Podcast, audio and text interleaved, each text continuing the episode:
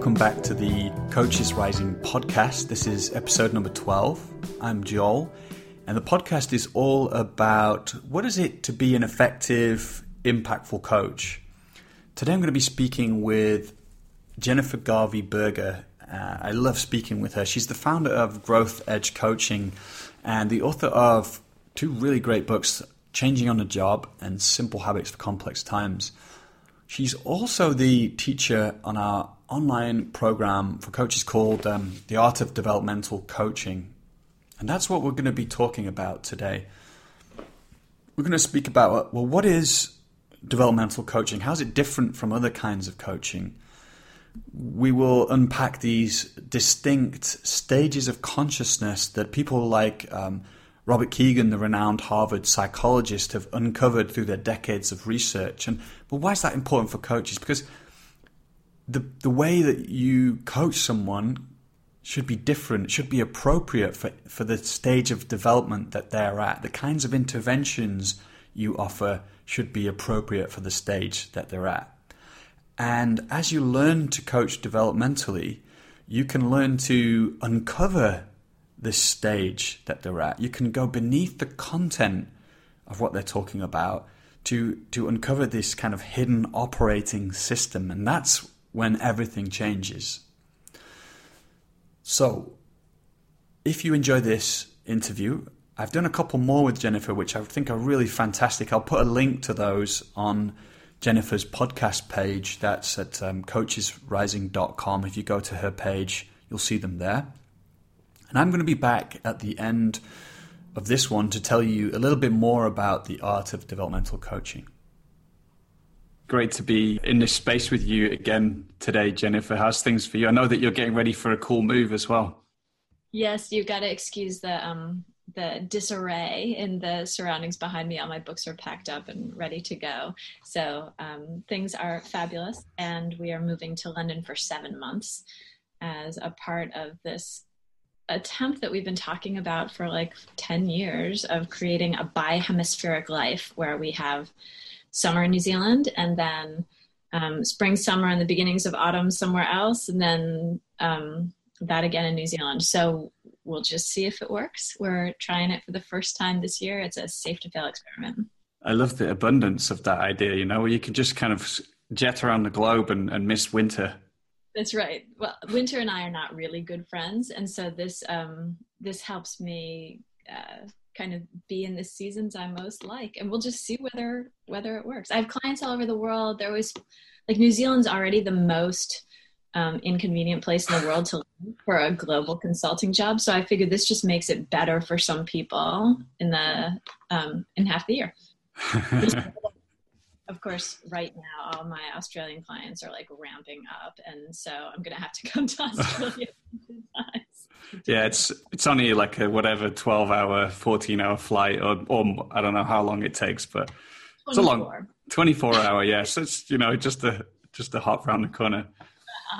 Well, I, I, I was just saying to you, like, um, I, I did, I listened to our last interview, um, just before this one, which was kind of a double-edged sword because I was like, oh crap, we we covered a lot of really amazing territory about developmental coaching. So, um, which is which is great. And so I um, I wanted to, to we'll, we'll be going into that today, of course, but I wanted to ask you about leadership and coaching leaders and um, you know this in particular coaching leaders in the 21st century where things are just going crazy right now um, and, and, you just spoke about a, a, program that you have piloted where you're, you know, you're bringing in developmental uh, theory and with, leaders explicitly. And I wondered if you could just tell me a little bit about what that program was and maybe what what surprised you or what did you discover? Yeah, it's really interesting. My, you know, I've I've been um, studying and thinking about adult development theory for 21 years, something like that. Like um, when I started learning when I was pregnant with my daughter, and she's 20 years old now. So, um, so it's been a long time, and um, and yet I it's only in the last couple of years that I started to use it really explicitly with clients right? It's been like simmering in the background. And I have the Growth Edge interview, which, as you know, is a thing that we've been using with clients for some years.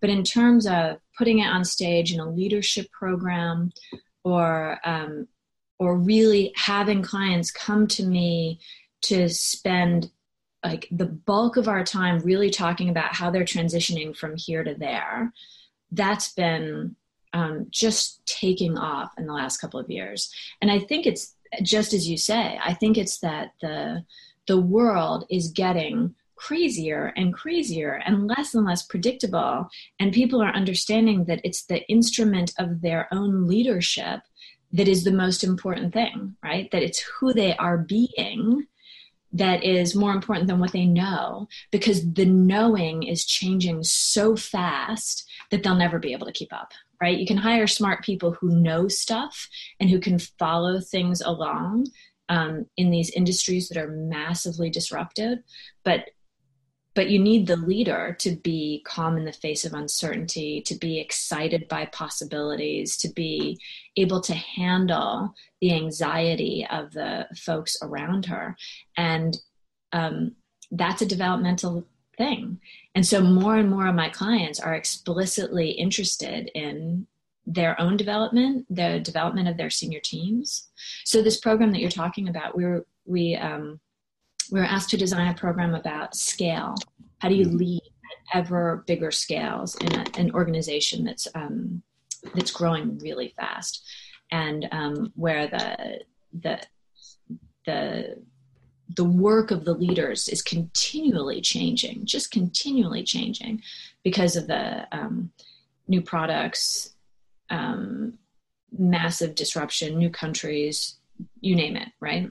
Um, and so we did a lot of research to try and figure out what is it that matters most at scale. We read about scale, we studied scale, and really it's kind of how you show up.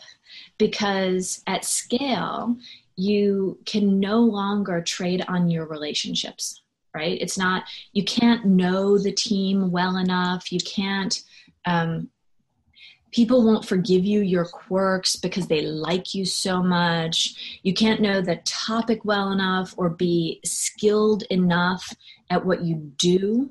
So, if you're leading a hospital, you can't just be the best oncologist, right? And people say, oh, yeah, that person's really great because he's the best oncologist. You actually have to um, be able to impress people with the force of who you are and they might know you for 10 seconds. They might see you on a stage with 400 people. They might see you on a video call with 10,000 other people. And something of you has to transmit to them. And that's the thing that they take away. And so um, and there's no preparing for that. There's no stuff you know. There's no um, there's no uh, geez, if I could, you know, learn how to say these sentences, it would be good. I can prepare the perfect speech. Like, it's not that right? Because these are people who pass you in the hall. These are people who um, who know people who sat at a table with you at lunch one day, and your reputation builds in those um, in those fleeting moments at a distance with people who might never meet you. And so, the thing we came to realize is that at scale, it's who you be, and um, adult development tells you a whole lot about that. And so working on how you see the world, how you react to the world, how you make sense of other people, their opinions, their perspectives, their discomfort, and how you monitor yourself and get a new perspective on yourself and how you're showing up. This ability to take multiple perspectives on you um, turns out to be a big, big piece of the game. So we're explicitly teaching that. Mm. Just a couple of things that come up. Like it, it does feel like we're in some kind of developmental dojo these days, you know, with the, and it's like the kind of the cool thing about all the turmoil, isn't it? It's like change is happening so fast and information is evolving so fast that we, that is, it's, you know, it's putting us right in our face, isn't it? You know, and we, we have to kind of grow in the ways that you're, that you're talking about.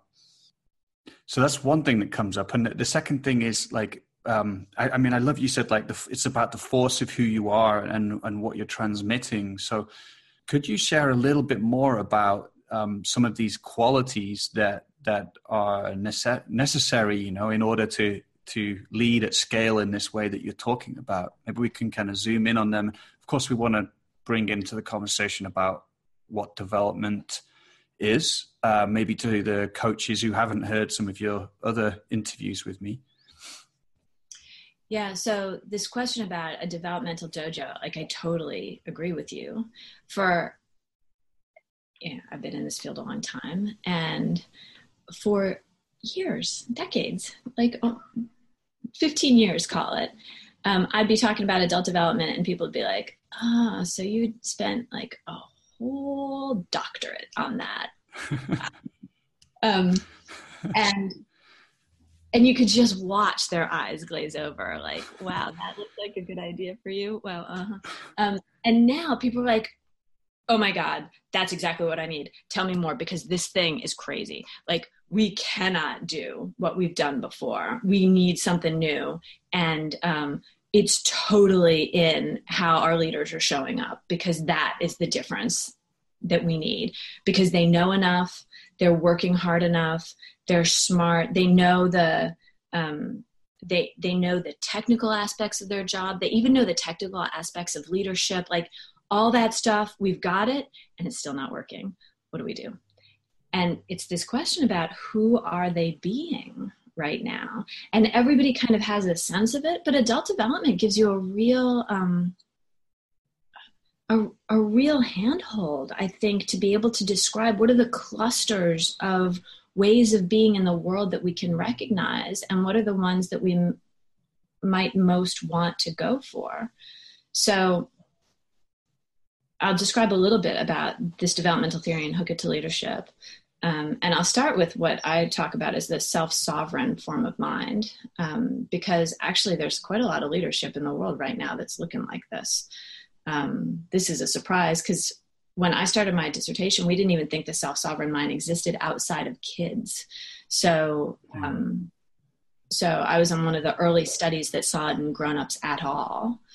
Um, actually, it had been studied in grown-ups in prison populations, but in uh, but I was in this first study that saw it in kind of normal, successful adults.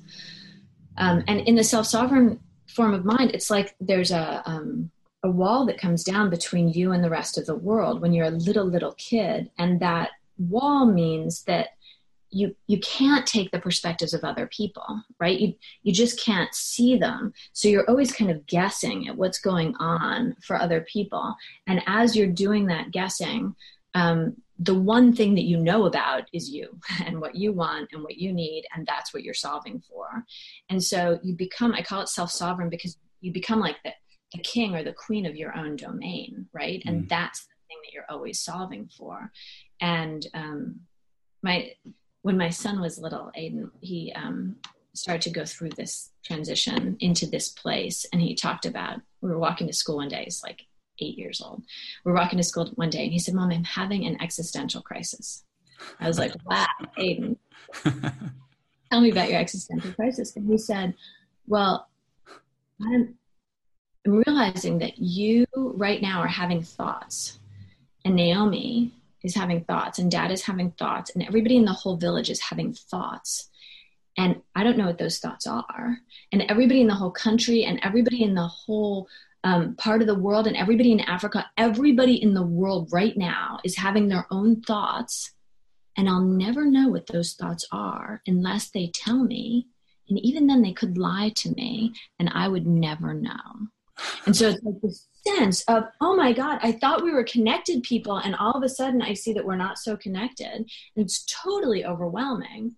And um, that can be for grown-ups too. It can be for grown-ups too. And it creates a, um, a kind of paranoid, short-sighted, um, you can imagine if you were just always guessing at the perspectives of other people, you didn't really have a way in, and you couldn't do anything but solve for yourself um, you would be kind of paranoid and changing really fast and um, unable to hold on to anything except your own needs and your mm. own desires. Mm. Um, and we see that in the world today, right? It seems, yeah, like just people prominent in the news are coming coming to mind? Right into your head, right? So, um, so obviously that is not a helpful leadership place and all the research into adult development and leadership. There isn't tons and tons of research into adult development and leadership but all of it says this one's dangerous right? So the self-sovereign form of mind um, when you see it in leaders is a it, it's dangerous for the leaders and it's really dangerous for the people around the leaders. Um, it, you just don't have the foundational capacity in order to do coordinate all the things a leader needs to coordinate and lead well so over time, people grow. They're um, like this wall kind of opens up, and our minds open up to each other. And suddenly, not only can I take your perspective, but I kind of breathe in your perspective. It becomes, um, in some ways, a piece of who I am, and you you make me up right? And that can happen either in a relationship or with an organization. I can breathe in the organization's perspective and it makes me up. It tells me what's right and wrong, what's good and bad, what's success or not. I can breathe in um, uh, an industry like uh, an accounting industry or a lawyer or a doctor or whatever it is, I can breathe that in, psychologist, I can breathe it in. And it shapes me, it tells me who I am. We call this the socialized form of mind because I'm suddenly um, like in a community. It becomes me and I become it. And that's been a massive achievement for humans. Um, I, I, think it's a big piece of how we have been able to organize together. Mm, like putting down the thing that's most important to me on behalf of what's mo- most important to us. Hmm. Yeah, like so, we can live in tribes and, and societies. That's exactly, right. that's exactly right. And we don't do it in that kind of tit for tat, I won't hurt you because you might hurt me way that you get in this earlier self sovereign form of mind. We do it because actually it hurts me to hurt you, right? Because we are um, connected in some way. Our tribe is one, and I need to feel good about myself. I need to live inside the parameters of this or of this group or organization or whatever it is, religion that I'm village enmeshed with. Um, and so that's a spectacular achievement. I think it's been um, great for humans for most of human history. It's probably most of what people ever needed. But right now, with the world changing so fast, just breathing it in, like what do you breathe in? There's so much, right? And what do you do with all the dissonance in the world? There's no ground from which to make choices when you're just breathing in the environment around you. And so, um, so now this idea that you might have to, instead of being written by your surround. You might have to pick up the pen and write your own story, be what we talk about as the self authored form of mind. Um, that's been really important. And even in the last 20 years, you know, Bob Kegan's book, In Over Our Heads, came out in 1994. And um, his premise then was that. Um, that the world was progressing so fast that the socialized mind wasn't working for us anymore and that in fact you needed this more self-authored mm-hmm. mind in order to write your own story and deal with all the dissonance around you because you can't just breathe in one thing anymore because there's so much there's so much diversity that you're exposed to mm-hmm. so for a leader that shift from the socialized to the self-authored form of mind is super important um, and the leadership literature will say that um, that leaders who make that shift tend to be more successful in a variety of different measures. Mm. But there's this one more shift, right? And that's I think the news now, and I think the news of why um, adult development is starting to get hot in um, in leadership circles is because that all that stuff is it's intuitively sensible. Like if you listen to Oprah, she'll tell you you should do that. If you listen to, um, you know, the however many habits of highly successful people there are, they'll tell you to do that. Like all these um, self help guides tell you basically get you to the point of self authorship. And most leadership development programs have been often about like finding your true north or deciding who the leader is you want to be all that stuff gets you to self authorship But now it looks like, and the research here is really initial, but it's interesting. It looks like the big step change for leaders doesn't come between the socialized and the self authored mind, but between the self authored and the self transforming mind. So, and the self transforming mind is when you finally say, you know what, I've been writing this story and I've been trying to like work on myself and make myself really um, as good as I possibly can. And I've been like, I've been my own self improvement project, but actually, I don't exist in a vacuum actually we are co-creating this space together and my ideas are not the prime I, like i don't have to go away and get my ideas so perfect actually we should be creating things together um, we should be that the space that's most important is the relational space between us and it's not about what i know and what i can do and what i can write and how good i am but about how we are and so it's kind of beyond the self authored space, there's this space of co construction. It's the space where people can see. I used to think that it was black or white. And then I saw it's black, gray, or white. And then I saw it's black, gray, gray, gray, gray, gray, gray, white. And now I realize actually black and white are just two sides of a long continuum. And I can play anywhere along that continuum so it gives you much more space to play um, much less attachment to your own ideas your own perspective it's still there you you have your own ideas and your own perspective but you're not so attached to them anymore and that seems to be the massive shift in um, in leadership capability that this current time calls for mm-hmm. and the mm-hmm. problem is there are like 5% of the world like 5% of grown-ups get there so we need support to be able to grow in that direction. That yeah. was a long. But that was a beautiful uh, journey through these different stages, and I and I, as you describe this self-transforming mind, I get a sense of why um, it, it, seems like somebody who's move at least moving towards that stage that they would be better capable of um, being with complexity and, and being with things at scale because they're uh, much more uh, psychologically spacious, and and um, and and the immediacy of change and complexity is less threatening from that place because you know you're just you're just more able in the moment to be able to kind of pick things up and turn them upside down and and and and, and question yourself and and take perspective on perspectives in the moment. That's exactly right.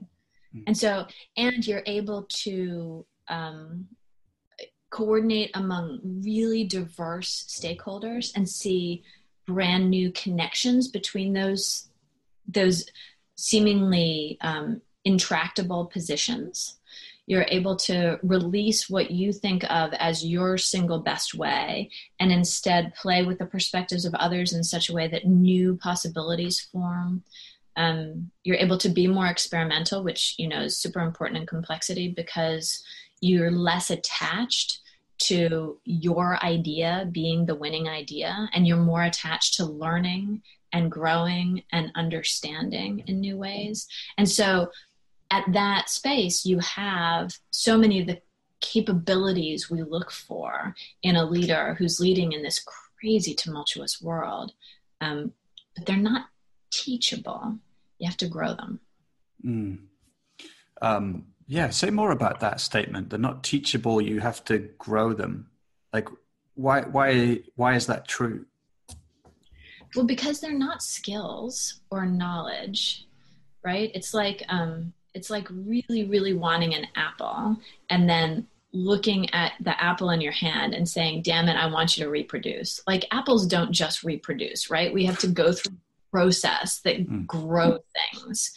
Um, and we have to go through these different it looks like right like the research suggests and the my um, my understanding with my clients has been you have to go through these earlier places and harvest what's good from each of these places before you arrive at these later stages and so you, you can't just snap your fingers and get there. You actually have to be able to see more, do more, take a new perspective.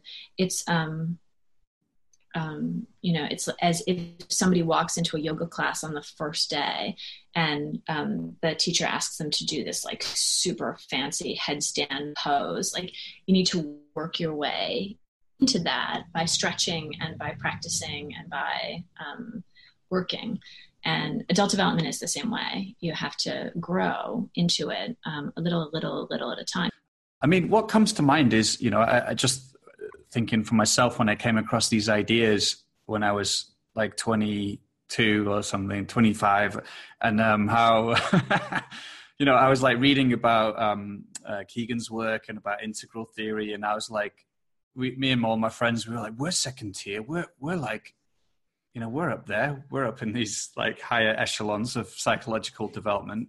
But what we were doing was we were making a massive mistake between understanding what they were pointing towards and the and, and the direct experience of of like being able to take those perspectives and, and actually live it. And i think that's something really important that you're you're pointing to you know? It's like it's not the same thing to just understand the idea as to actually be able to lead from that place.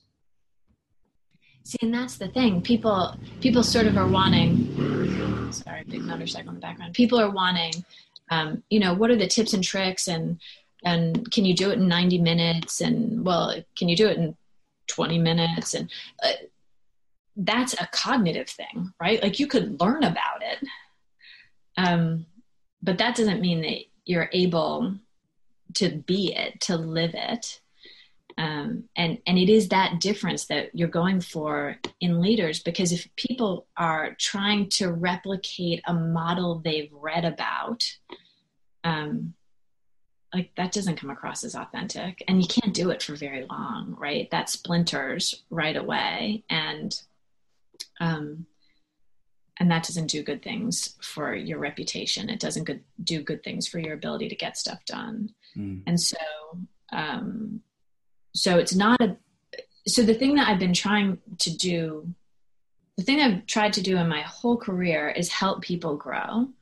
And the thing that i've been trying to do lately is help people grow and let them know that this is the journey that I think we're on so that the developmental theory isn't so much in the background helping me design so much as it is in the foreground helping us have conversations about how did you make sense of that? And how much of that was about the voices of these other people in your head? And how much of that was your own voice?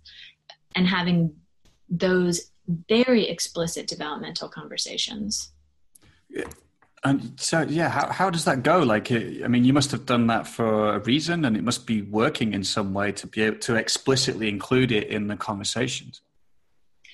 Yeah, um, I guess one of the questions is why did it take me so long? But the um, it goes it goes super well, and I think that you need like in the in the work that I do with coaches the the necessary precondition before you talk about development with another person is to be clean in yourself that each of these developmental stages is beautiful and whole and helpful in its own way and that there are goods to be harvested that there are wonderful things about each place. If you kind of go in saying like we've all got to get to the top and everybody down there is an idiot like i just think that's so unhelpful because it it doesn't allow people to be where they are and then move to the next place. Um, and if there's one thing I've learned in all this work and all the interviews I've done, all the clients I've been with, is that each developmental space is its own form of beauty. Um, so once we can inhabit that space, then I think offering to our clients this idea that says there's a map. Like I've seen a map and I, hmm. I kind of know some of the terrain of this map. And geez, I know developmental theory has helped me grow. Like I'm sure you'd say it's mm. helped you grow. Yeah, sure. So so offering that to clients so that they can find their way through and give them handholds to say, oh, look at me, I'm being this way. Like it's a it's a new place that they can look at themselves from that turns out to be incredibly useful to their own growth and development. Mm. Yeah, absolutely. When I've introduced this these ideas, and I, you know, there was an uh, appendix of yours uh, from your book that I was sending to all my clients, and, and still do, and and they no one's ever read it and gone like, yeah, no, yeah, it's it's not really for me. You know, every time they read it, they'll they'll, oh yeah, shit, I see this. Like they they they get it. You know, it's very even though it's complex in some ways, it's also it's it's who we are as human beings, and it's there's something very intuitive about it. So, um, I wonder if you could say a few things about, you know, we're this is a community of coaches we're we're speaking to, um, coaching people developmentally, and and I know in our past interviews we've talked about this as well. You know, um, like like what are the kind of questions we can ask? Uh, what are we looking for? What are some of the doorways into people's um, meaning making. So we can kind of touch on some of those. And I think um, I would invite people to go back and listen. Uh, what I'm curious to ask you about is tying it back to the leadership conversation and, and talking about this, this imperative for us to move from, um, you know, from maybe some self-authoring beyond. Um, what, what does coaching from that space look like? Uh, is it different from the preceding stages and I've done my usual thing, but you're you're great at this. I've like asked about six questions in one, but you I know you can handle it. so so I think there are a couple of questions in there, right? So there's um this question about how do we um how do we make sense of what we're doing as developmental coaching or not developmental coaching? I hear mm. as mm. this question. And then is coaching different in these different places? Um, I think we make sense of ourselves as developmental coaches if the thing that we care the most about is not what our clients are doing or even what they're thinking, but what they mean by what they're doing and what they're thinking, right? And when we coach, I often think like there's this kind of goal oriented coaching, which is about what do you want to accomplish? How can I help you with that? Um, often there are skills there are habits there are techniques. It's really useful. Like don't get me wrong it's really helpful. Um, i've been helped by coaches like that in my life and seen clients really transformed by them. Um, but it's not developmental necessarily right? You can mm. you can walk in as a socialized thinker learn all those cool habits and techniques be a better leader, still be totally in the same socialized space that you were in before. Then there are coaches that work with people's emotions, the um, um, even their somatic responses. Like that level is super important because it helps people observe themselves. It helps people understand a little bit why. Why did I um, snap at him in that meeting? How do I how do I observe that? How do I make sense of that? But then there's this i think it's a deeper layer but you can hear my um, my bias there right? To call it deeper it's mm. another layer we can call it um, a different layer which is about um, why did those emotions and feelings arise for me? How was i seeing the world such that those emotions and feelings arose for me? So i once had a client who asked me to um, he was snapping at his senior team all the time. He said, Jennifer, I need some techniques in a meeting when the, they're acting like idiots to not show how impatient and annoyed I am. And I said, right, I don't do that. Um, and he said, oh, you're going to do all this mumbo jumbo about why do I get impatient and annoyed and what was my mother like? And I said, no, I'm not going to do that. Um, what we're going to do is look at why you make sense how do you make sense of the world such that when they say those things you get annoyed that annoyance mm. is the thing that happens then and so we had these conversations looking at the way he was making sense of them and the stories he was telling himself about them and also the boundaries the um, the things he could see that he was doing and the things he couldn't see the things that were invisible to him um, and over time, he got less annoyed because he saw that he was creating the conditions for his annoyance by being in his head, by having a solution already in mind, by not being straight with them about what he actually wanted to get out of this meeting, uh, all those kinds of things. Mm. Um, and once he was watching himself as the author of those experiences, the the experience of annoyance shifted for him. So that's kind of the yeah. developmental coaching. Me, uh, can I ask a little into what kind of questions did you ask him to help him see that? So you, I go for questions that are kind of um, um, to try and explore what are the edges of his sense making system. So like those are often um, questions about what uh, what was the hardest part for you, what's most at risk, um, the the kind of things that push people to the extremes, and then you ask those questions a few times. So, what was the hardest part of for you when he made this out of left field suggestion? Um, well, the hardest part is that he was getting in the way of the meeting, and we were on a track, and now we were disrupted um, what was the hardest part of that disruption? And so, if you ask that question a couple of times, you kind of tunnel in and you find some kind of assumption about the world that's untested or unquestioned. And if you find enough of those assumptions, they're sort of the fence posts of our meaning system, and they create the boundaries that we live inside. And once you can name them, you can start to dismantle them and we can start to go beyond them. Mm, beautiful, beautiful.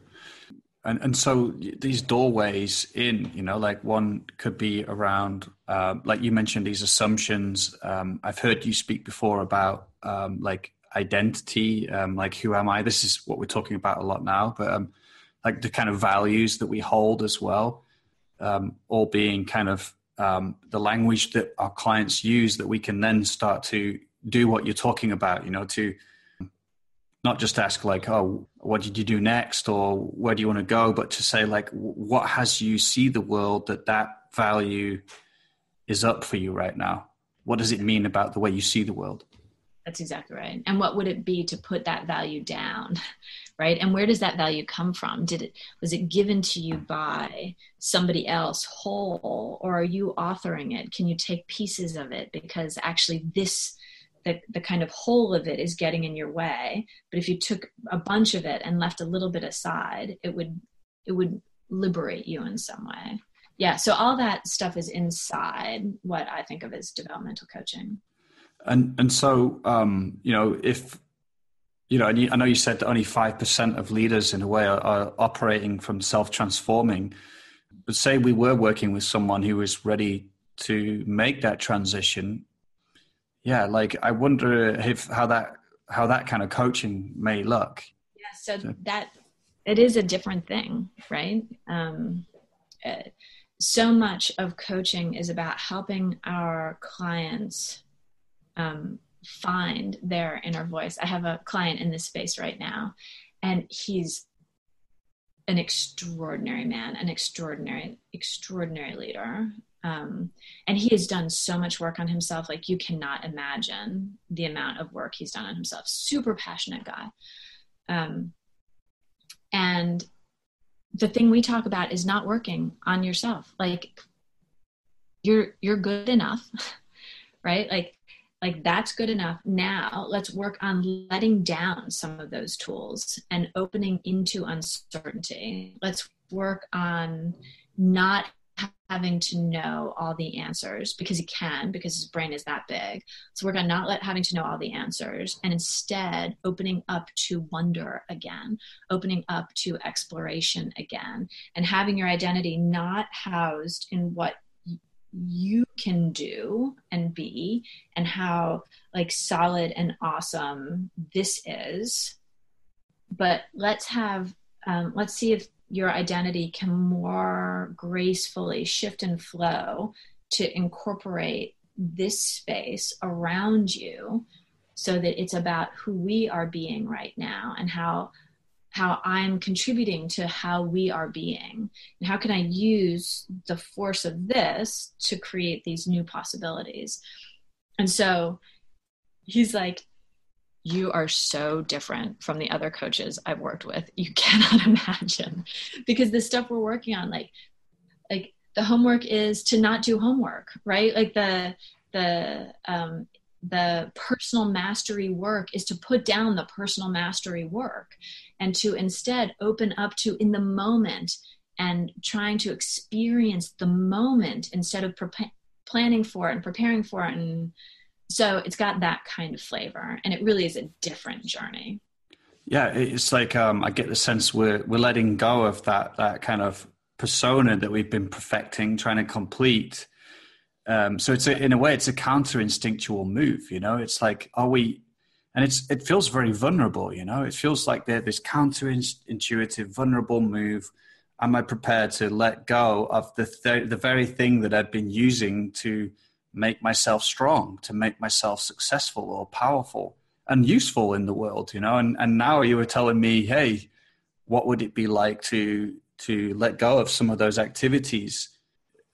So so I, that's what really excites me about this kind of counter instinctual move, and then and then the immediacy of it too. Like when I see you speaking about it, it's like suddenly we're in this immediate space of almost like co co-creation or something like we're being formed together the vulnerability and the immediacy of it it's extraordinary actually and it's amazing to watch what it does for this leader um, who has been able to master everything he's ever touched because he really is like one of those once in a lifetime guys that you meet um, and now he has to put that mastery down. And it's every cell in his body is saying, work harder, work harder, work harder. And he comes off a stage, he leads a really large organization, and he comes off a stage where he's just been talking to 30,000 people. And he says, I was just totally real with them. I was completely human. I wasn't polished. I wasn't trying to be perfect. And they are now so much more motivated than they were when I like polished my speech and practiced it and videotaped myself. And it's like I've never talked to audiences quite so big. And yet the the me that's coming through to them is so much more inspirational than the me that I was polishing and perfecting all these other years. Plus, he's sleeping better, um, playing with his kids more. He's enjoying the world more than he was enjoying the world before. Um, and he feels like this massive weight has been lifted off of his shoulders. So it is totally counterintuitive. I completely agree with you. And um, and yet the rewards are really there for leaders who make that transition. Mm. I feel this space in my coaching sometimes where, you know, we both move beyond a professional relationship if I'm relating to them as Joel, the professional coach who has to get results or, you know, look at them through lenses, of course, it's great to have all that stuff, but there's an intimacy that's missing. And there's a kind of raw intimacy of two human beings meeting beyond their, beyond their personas. And, um, I've always found that an extraordinary place to meet another human being in because it's so alive. There's something about the energy that's that's used in uh, trying to complete that persona or build it up or live through it that's suddenly liberated in this you know but then, then there's a need to conduct all that intensity. And, and it brings me back to this whole thing around complexity and, and all these little moments you mentioned where you, you can show up as a leader and touch people and, and and touch the systems that you're leading within.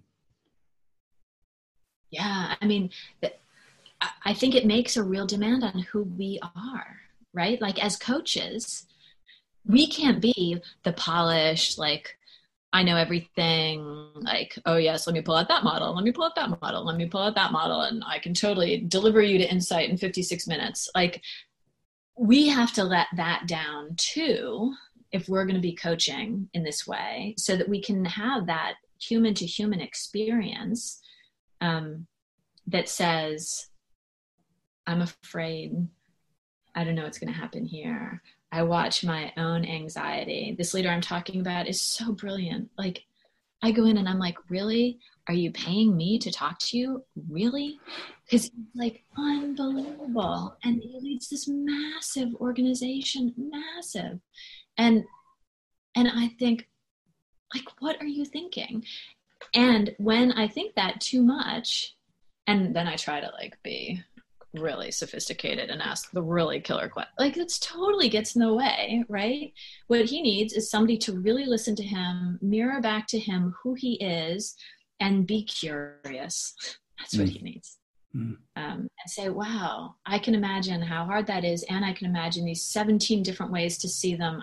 I don't know which one would be helpful, but I don't know. What do you reckon?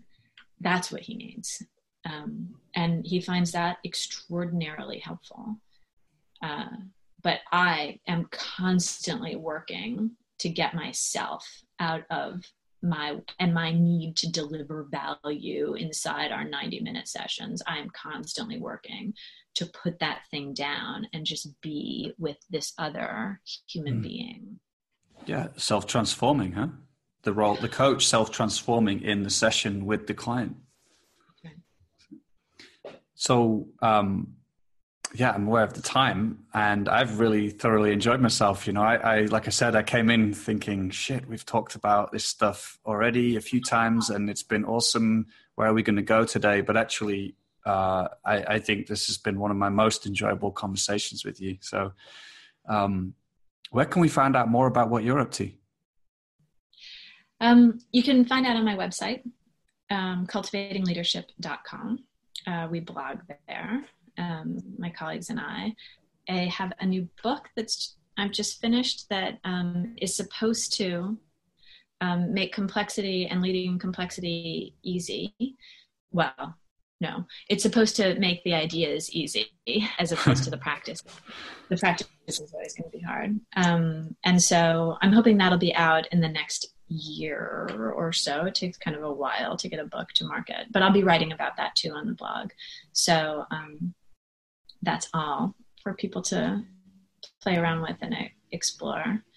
Yeah, awesome, awesome. Well, okay, well, uh, see you soon. Yeah. Okay, thanks. Hello, Joel here again. I hope you've enjoyed my conversation with Jennifer.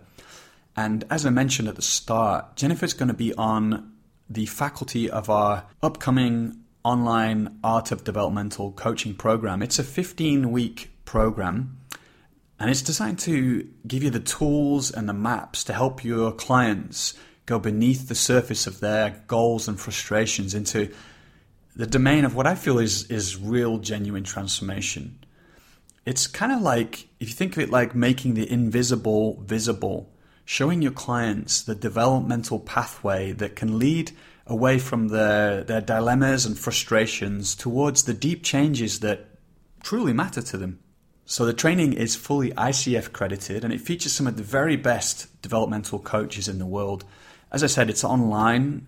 It's via video conference, meaning that you can join in from wherever you are in the world and it's interactive. There's going to be the chance to join practice groups. There'll be an online course environment, workbooks. It's a very immersive program. So registration is now open, and you can find out more by going to coachesrising.com forward slash art of developmental coaching. That's coachesrising.com forward slash art of developmental coaching.